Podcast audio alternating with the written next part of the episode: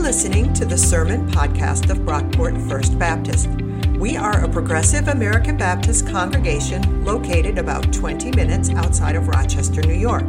To learn more about our church and support our ministries, please visit brockportfirstbaptist.org. Our scripture reading today is the first chapter of Daniel. In the third year of the reign of King Jehoiakim of Judah, King Nebuchadnezzar of Babylon came to Jerusalem and besieged it. The Lord let King Jehoiakim of Judah fall into his power, as well as some of the vessels of the house of God. These he brought to the land of Shinar and placed the vessels in the treasury of his gods.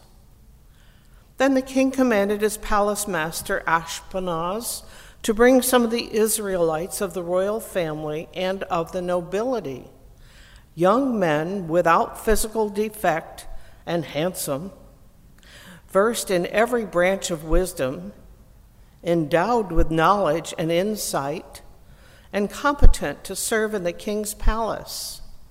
They were to be taught the literature and language of the Chaldeans. The king assigned them a daily portion of the royal rations of food and wine. They were to be educated for 3 years, so that at the end of that time they could be stationed in the king's court. Among them were Daniel, Hananiah, Mishael, and Azariah from the tribe of Judah. The palace master gave them other names. Daniel he called Belteshazzar, Hananiah he called Shadrach, Mishael he called Meshach, and Azariah he called Abednego. But Daniel resolved that he would not defile himself with the royal rations of food and wine. So he asked the palace master to allow him not to defile himself. Now God allowed Daniel to receive favor and compassion from the palace master. The palace master said to Daniel, "I am afraid of my lord the king. He has appointed your food and your drink. If he should see you in poorer condition than the other young men of your own age, you would endanger my head with the king." Then Daniel asked the guard whom the palace master had appointed over Daniel, Hananiah, Mishael, and Azariah, "Please test your servants for 10 days. Let us be given vegetables to eat and water to drink. You can then compare our appearance with the appearance of the young men who eat the royal rations, and deal with your servants according to what you observe." So he agreed to this proposal and tested them for 10 days. At the end of 10 days, it was observed that they appeared better and fatter than all the young men who had been eating the royal rations. So the guard continued to withdraw their royal rations and the wine they were to drink, and gave them vegetables. To these 4 young men, God gave knowledge and skill in every aspect of literature and wisdom. Daniel also had insight into visions and dreams. At the end of the time that the king had set for them to be brought in, the palace master brought them into the presence of Nebuchadnezzar. And the king spoke with them. And among them all, no one was found to compare with Daniel, Hananiah, Mishael, and Azariah. Therefore, they were stationed in the king's court. In every matter of wisdom and understanding concerning which the king inquired of them, he found them 10 times better than all the magicians and enchanters in his whole kingdom.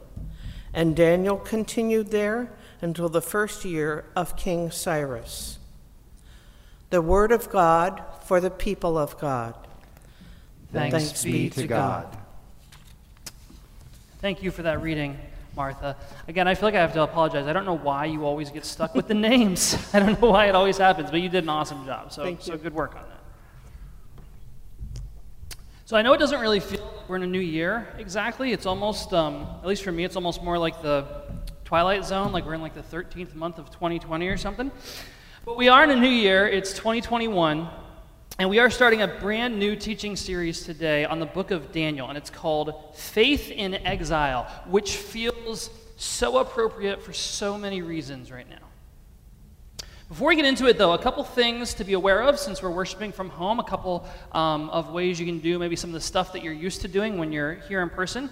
First, if you go to the online worship page on our website, address should be on the screen right now, you're going to find a link where you can download the order of worship for today's service. It's in the same spot where there's usually a link to download the bulletin. We're not doing bulletins with service being, in-person service being suspended for the next few weeks, but you'll find the order of worship there, and it includes the Going Deeper section that's normally on our sermon notes page. So if you want to dig a bit deeper each week and build on some of the stuff that we talk about here on Sunday mornings, that is there for you on the website. Second thing, normally when we have church in person, every few weeks we have a sermon talk back where a group of us hang out after church. We talk through any questions people have about the sermons, go a little bit deeper. I'm not going to be doing that with in-person services being suspended and folks watching the live stream at various times. Too hard to coordinate. But we are still planning to have a sort of virtual sermon talk back. What you can do is, if you have any questions, you want to go a bit deeper, you want to ask about something I talked about that maybe wasn't quite clear, email your questions to the church, brockportfirstbaptist@gmail.com. There's also a box on the online worship page, and you can enter your questions there, whatever's easier.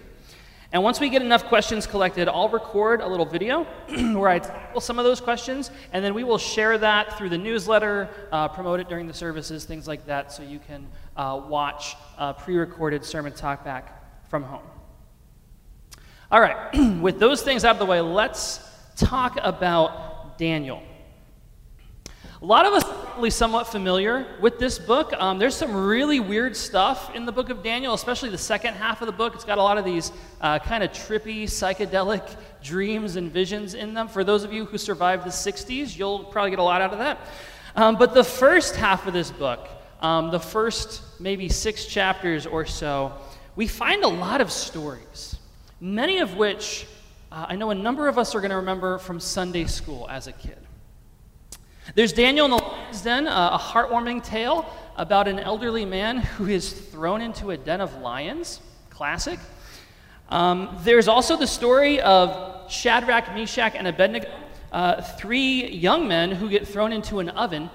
It's a lot of throwing people into things in the book of Daniel to try to kill them. I'm not quite sure what's going on with all of that. I also don't know why we teach this stuff to kids. This is not a children's book. But we do for some reason, and that is some of the stuff, some of the highlights that you might remember from your childhood. And this book is set during the exile. To start things off, I want to talk about the exile a little bit. I want to zoom out some, get like a broad picture of where this fits in the story of the Bible. And to do that, I made a little diagram that we'll be putting on your screen. This is a line here that represents the history of God's people in the Old Testament. Now, if you go to the left of this line, you're going to find, you know, all those early stories from the Bible, stuff like Adam and Eve, Noah's Ark, Cain and Abel, Abraham and Isaac, that kind of stuff from the early chapters of Genesis that happened before the Israelites were really a people. Then you get the Exodus story, this blue section here. And that's like Moses and Pharaoh, the 10 Commandments, parting of the Red Sea, the plagues, all that stuff. That's Exodus, which is really the beginning, the origin of the Israelites as a people. Then the bulk of this line, this orange section that we're going to show you, these are the stories that make up most of our Old Testament. These are the stories of God's people living in the Promised Land. You've got Joshua fighting the Battle of Jericho, the stories from the book of Judges. All the stories of the kings of Israel are in here. So people like David, Saul, Solomon, Hezekiah, that's all in here. All the prophets, folks like Elijah, Elisha, Isaiah, Jonah, that's all in this huge chunk, really the bulk of the Old Testament. And then after about 800 years of God's people living in the land, you get the exile. When the Babylonians come to power, conquer Jerusalem, destroy the temple, and carry the people off into exile. This is where we meet Daniel and his friends. They are Jewish exiles living in Babylon. Now, we're going to leave this picture up on the screen for a minute or two, because I want to make a couple observations about this history before we really dive into the story of Daniel, because I think it's important. As Christians, we often don't know what to make of the Old Testament, especially all the violent stuff, all the tribalism, our God can be your God, all that kind of stuff. But I think it's really important to pause and realize that this history, this story of God's people in the Old Testament, is bookended by two incredibly traumatic events. You've got the Exodus with the experience of slavery, followed by 40 years of wandering through the desert. Then the Israelites are in the land for a stretch. And then you get exile, where they literally lose everything and are carried away from their homes. And like we know the Exodus story, right? We've seen the movie.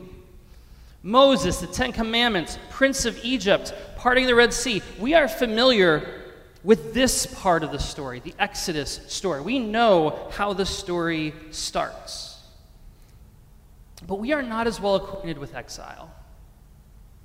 We don't know the end of the story. It doesn't make for a good movie, which is a shame, because the exile is just as important as the Exodus. Have you ever noticed when you read the Bible, as you work through it, you keep running into refugees? People who are far from home? Take like the very first characters we meet, Adam and Eve. They live in this beautiful garden. It gives them everything they need, this promised land of sorts. They're in perfect relationship with each other, with the earth, with God. But then they screw up.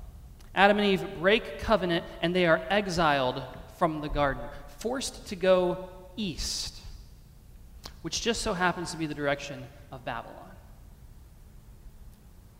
Then, very next story, third page of the Bible, you meet Cain and Abel, the first siblings. And if you know this story, Cain kills his brother Abel, and then as punishment, he is driven into exile, forced to go east, further from Eden, closer to Babylon. Are we sensing a theme here yet? Abraham, the ancestor of God's people, spends the better part of his life as a refugee searching for a home. Moses kills a man, then he has to flee, going, you guessed it, east toward Babylon. The experience of exile shapes the entire story of the Bible. This one traumatic event casts a shadow over the whole rest of the Old Testament. And that is where the story of Daniel takes place. So let's dive into that story. That's enough introduction. Daniel chapter 1, beginning in verse 1. If you have a Bible at home, I want to encourage you to grab it and read along, or maybe follow it on your phones. You can pause this video if you have to. If you don't have a Bible handy, that's fine. We're going to put it on the screen as well. Daniel chapter 1, beginning in verse 1. In the third year of the reign of King Jehoiakim of Judah, King Nebuchadnezzar of Babylon came to Jerusalem and besieged it. The Lord let King Jehoiakim of Judah fall into his power, as well as some of the vessels of the house of God.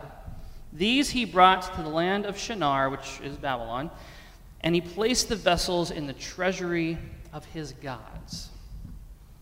There's a lot of history packed into those first two verses. A lot of trauma described in just a few sentences there. This is a historical event. The Babylonians laid siege to Jerusalem for 3 months. They documented it. It happened between 598 and 597 BC. You don't have to remember the dates. There's not going to be a test. But the Babylonians laid siege to the city for 3 months before breaking through the walls, killing the king, and installing a puppet government, a phony king on the throne who was loyal to King Nebuchadnezzar in Babylon.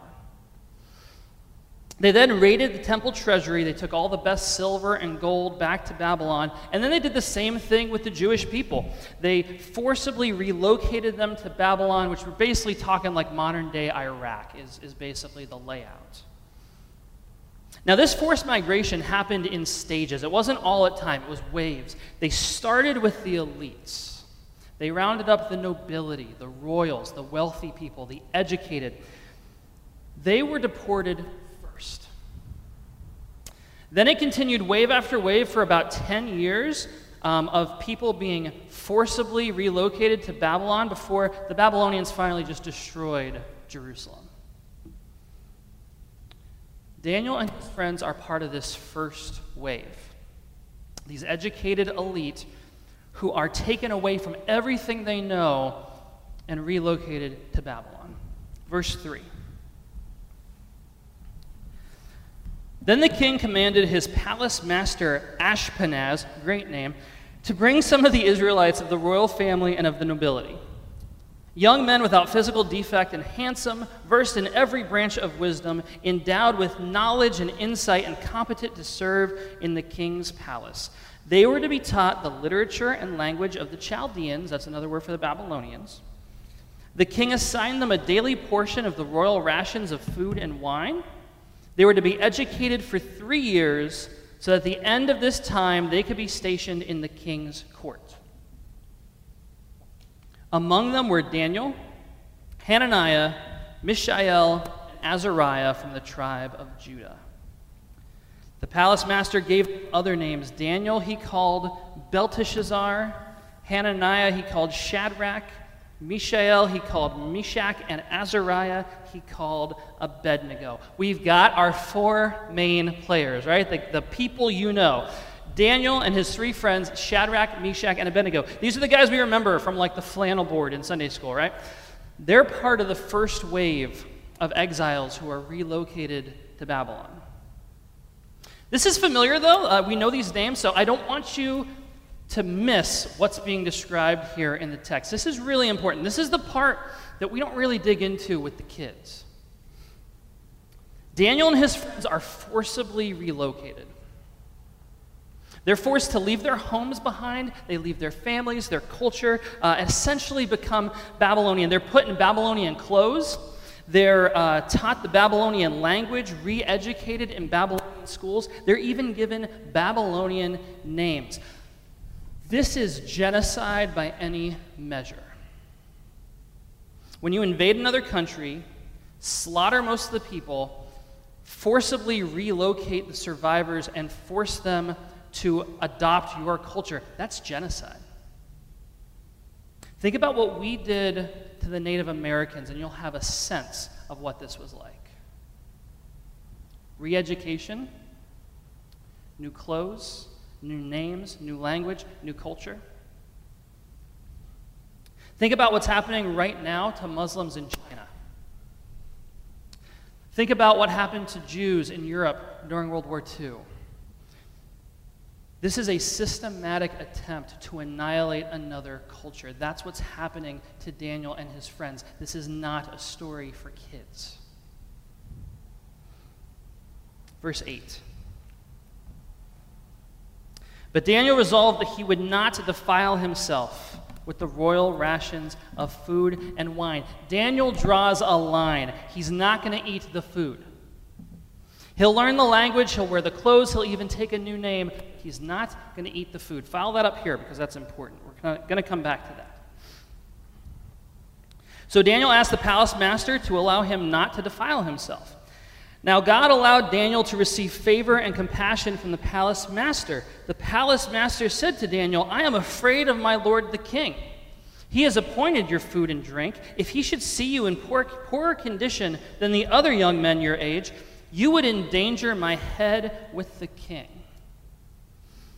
The palace master likes Daniel, but he's afraid of the king. If I don't feed you, if I don't give you the royal rations of meat and wine, and you get all, skinny and sick looking, I'm going to lose my head. Verse 11.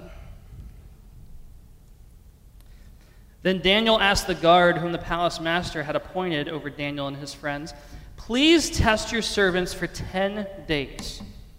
Let us be given vegetables to eat and water to drink. You can then compare our appearance with the appearance of the young men who eat the royal rations and deal with your servants according to what you observe. So he agreed to this proposal and tested them for 10 days. At the end of 10 days, it was observed that they appeared better and fatter than all the young men who had been eating the royal rations. So the guard continued to withdraw their royal rations and the wine they were to drink and gave them vegetables. To these 4 young men, God gave knowledge and skill in every aspect of literature and wisdom. Daniel also had insight into all visions and dreams. So it worked, in a nutshell. Daniel proposes this experiment. Give us nothing but vegetables to eat for 10 days. Then you can evaluate us and decide for yourself. The palace master agrees, and then after 10 days of extreme veganism, Daniel and his friends are healthier and stronger looking than these other refugees.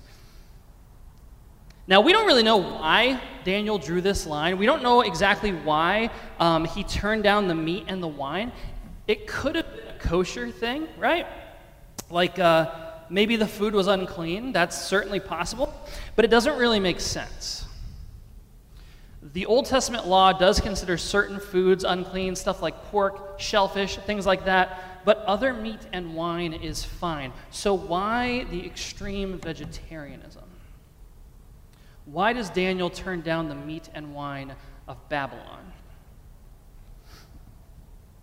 One theory is that this had something to do with table fellowship. In the ancient world, who you ate with, who you sat down at the table with, was just as important. It was just as big a statement as the food you ate. And Daniel refuses to eat at the king's table. I'll wear your clothes. I'll take your name. I'll adopt your culture. I'll even work in your palace. In fact, I will be your most loyal and faithful servant. But I'm not going to sit at your table. We're not going to eat together and pretend this is okay. I'm not going to gorge myself on the king's meat and wine while the rest of my people suffer. What an odd little story. What are we supposed to take away from this story about Jewish refugees living 2,600 years ago who resist empire by going vegan? Like, how does that speak to us today? Most of us have never been there, thankfully. Most of us have never experienced trauma on this level. We don't know what it's like to be conquered, to be forcibly relocated physically from our homes, but we do know something about exile. In an earlier draft of this sermon, I was going to talk about coronavirus. We lost 4,000 people in a single day this week. First time that's happened. Pandemic.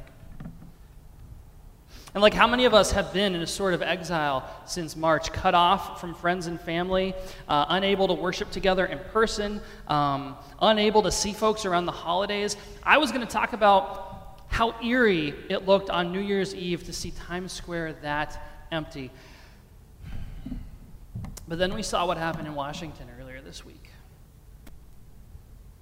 when a mob of violent rioters invaded the Capitol building.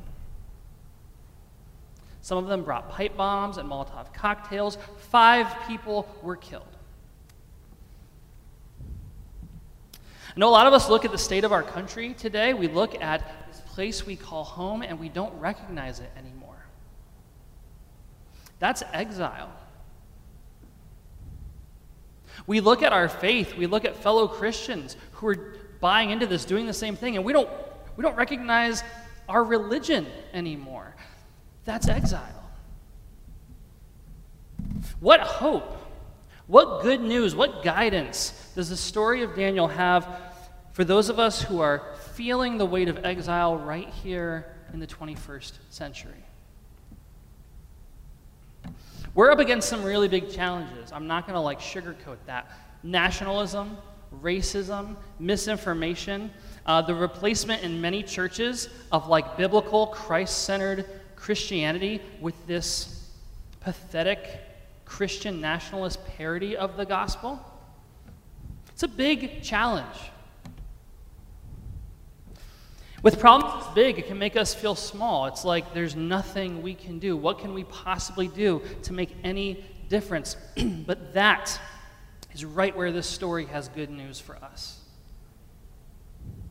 Because I think the first bit of guidance, the first piece of advice and good news we can take away from this story is start small. Daniel and his friends lost more than we can possibly fathom. They were up against the biggest empire they'd ever seen. There was no resisting Babylon. There was no, like, usurping or challenging Babylonian rule. So they started small. They started with what they could control. I'm not going to eat that. In the grand scheme of things, it's like nothing, right? Food? You're going to eat different? What difference does that make? But for Daniel and his friends, it made all the difference in the world. This story reminded me of some friends of mine who don't eat meat on Mondays. They call it Meatless Mondays. These are some good friends who, they were concerned about the effects of climate change in the world. They did a little research, and they saw that the meat industry is a leading contributor to climate change. So they didn't go vegan, they didn't go vegetarian or anything that extreme. They just gave up meat one day a week, Meatless Mondays. They took Mondays, and sometimes they would fast. Sometimes they experiment with different vegetarian recipes and things like that. But the point is they don't eat meat on Mondays. And I remember when they told me about this, I kind of shrugged it off at first. I was like, I guess that's cool, but like one day a week? What difference is that going to make? That's like a drop in the bucket. And they were like, yeah, maybe. But if everybody did it, if everyone in the United States went without meat one day a week, that would be the equivalent of taking 500,000 cars off the road like that. Whoa. There's power in the little things. Don't underestimate that. Maybe it's writing your congressman and telling them how you feel about what's happening right now.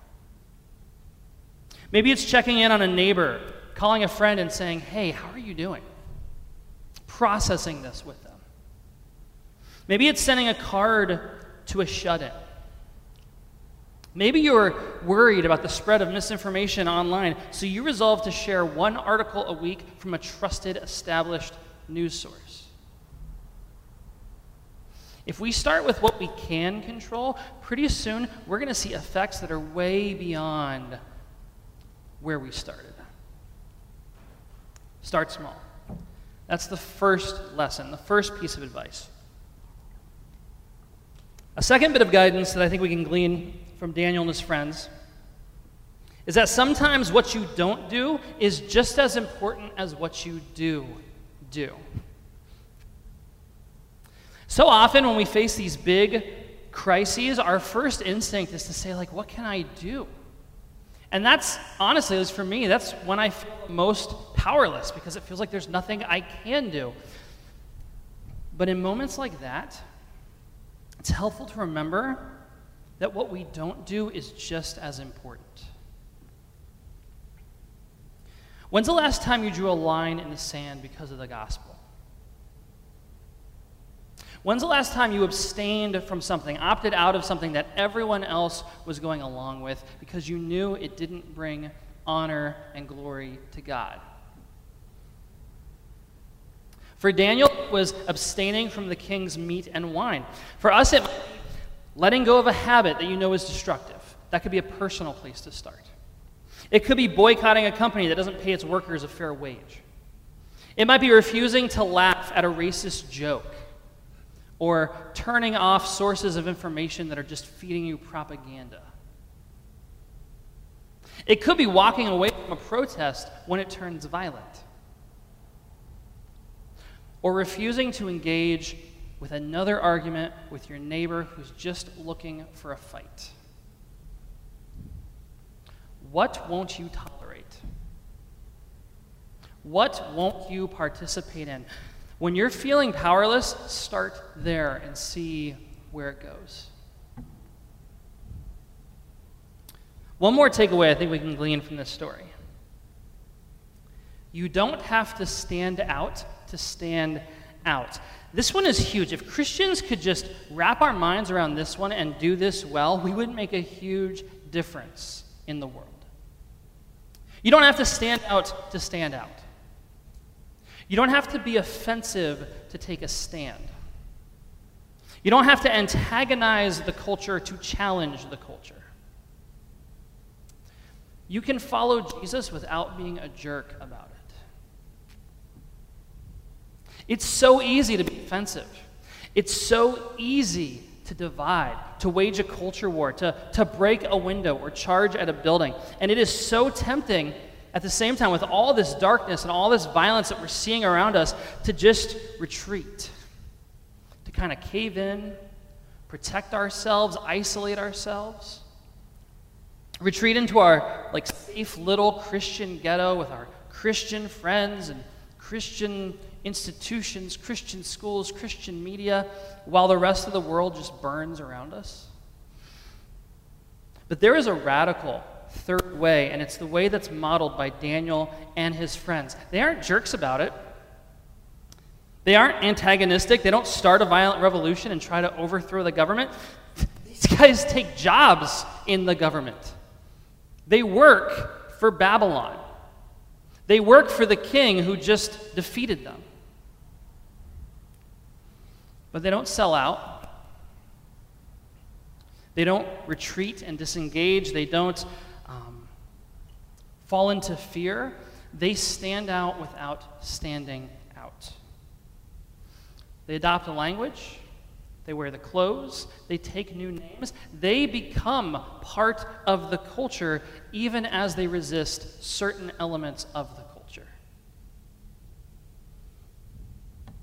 Daniel and his friends seek the peace of the city in which they live. They seek the peace of Babylon. That's radical. That's way more radical than retreating into fear or engaging through anger and violence. That's the way of Christ. To engage the culture, to move in to the neighborhood, to be incarnational, to become the very best citizens, the very best neighbors, the very best employees and students, even as we strive to change and challenge the culture. Impact our community is not out of hate or fear, but out of love.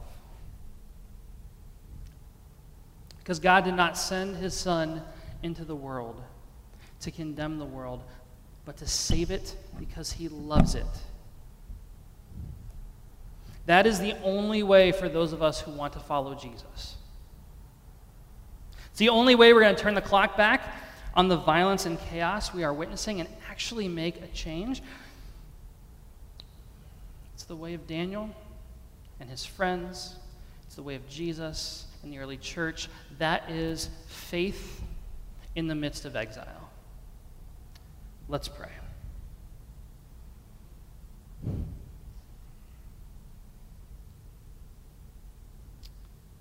God, help us. Help us to seek the peace of the city in which we find ourselves. Help us to seek the peace of this country we call home. God, we are citizens of your kingdom, but we are ambassadors to this one. So lead us not into despair or violence, but Lord, give us the strength to minister to this broken and hurting world of ours. Give us the wisdom to know what lines can be crossed and which can't. Empower us to start small, to say no, to stand out without standing out. Lord, empower us to follow the incarnational way of your Son. It's in his name we pray. Amen. Thanks for listening. If you enjoyed what you heard, please be sure to rate, review, and subscribe to this podcast on iTunes. You can connect with us on Facebook at Brockport First Baptist, on Twitter at BrockportFB, and on our website, BrockportFirstBaptist.org. Our theme music was composed by Scott Holmes. This has been a production of Brockport First Baptist.